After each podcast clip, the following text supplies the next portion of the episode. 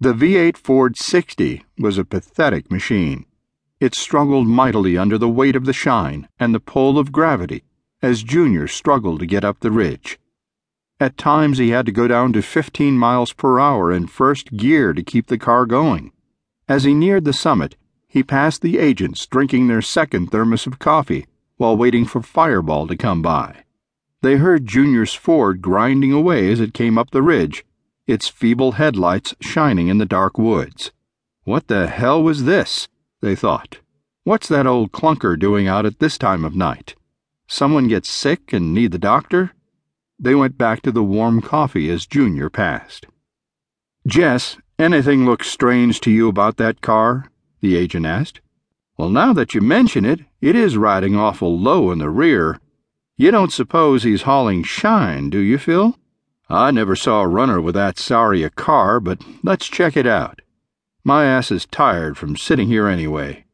We can say we've done our job and then go home. What do you say, Jess? I'm with you. Anything beats just sitting here. Besides, that farmer will put out the word that we are around, and that may slow things down for a few days.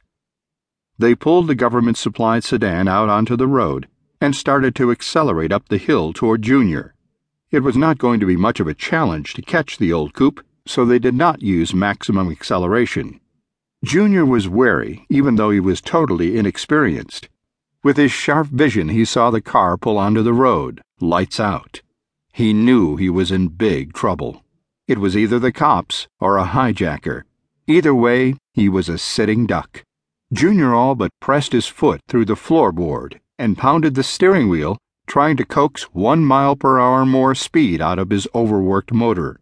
It roared, but wouldn't go one lick faster.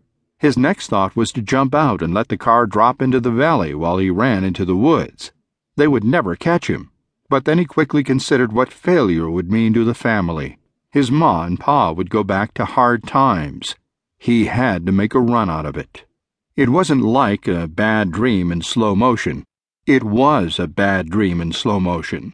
He could sense every foot that the pursuit car was gaining on him.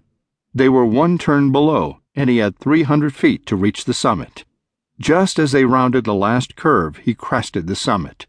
Quickly switching off the useless headlights, he started gaining speed as the road changed from uphill to downhill.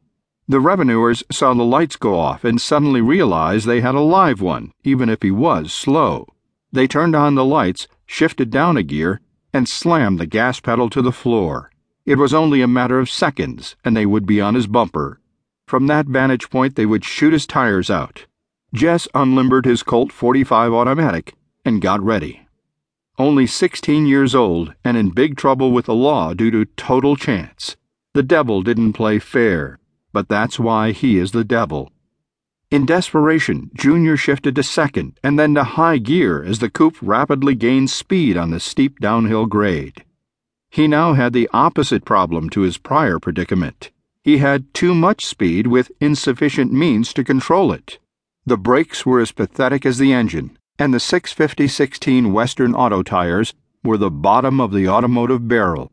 Junior jumped the car from side to side on the road as he squealed around the sharp curves devoid of guardrails. He was within inches and milliseconds of death. He would never get closer. The agents backed off since they were paid to catch bootleggers, not get killed racing down the mountain. They only had to wait for the inevitable wreck and pick up the pieces. Driving by pure instinct, using the slight bit of control he had over the car, Junior whipped the wheel to the left, just at the entrance to Swart Hollow Road. It was little more than a one lane dirt path scratched out by the county road grader. By some miracle, the Ford bounced wildly in the air, but stayed on the road. Using what little brakes he had left to broadside the car, Junior came to a halt in a shower of dust and rocks. The left front tire exploded in final protest to the abuse it could no longer tolerate. The feds drove on past the cutoff, as they had not seen Junior's violent maneuver.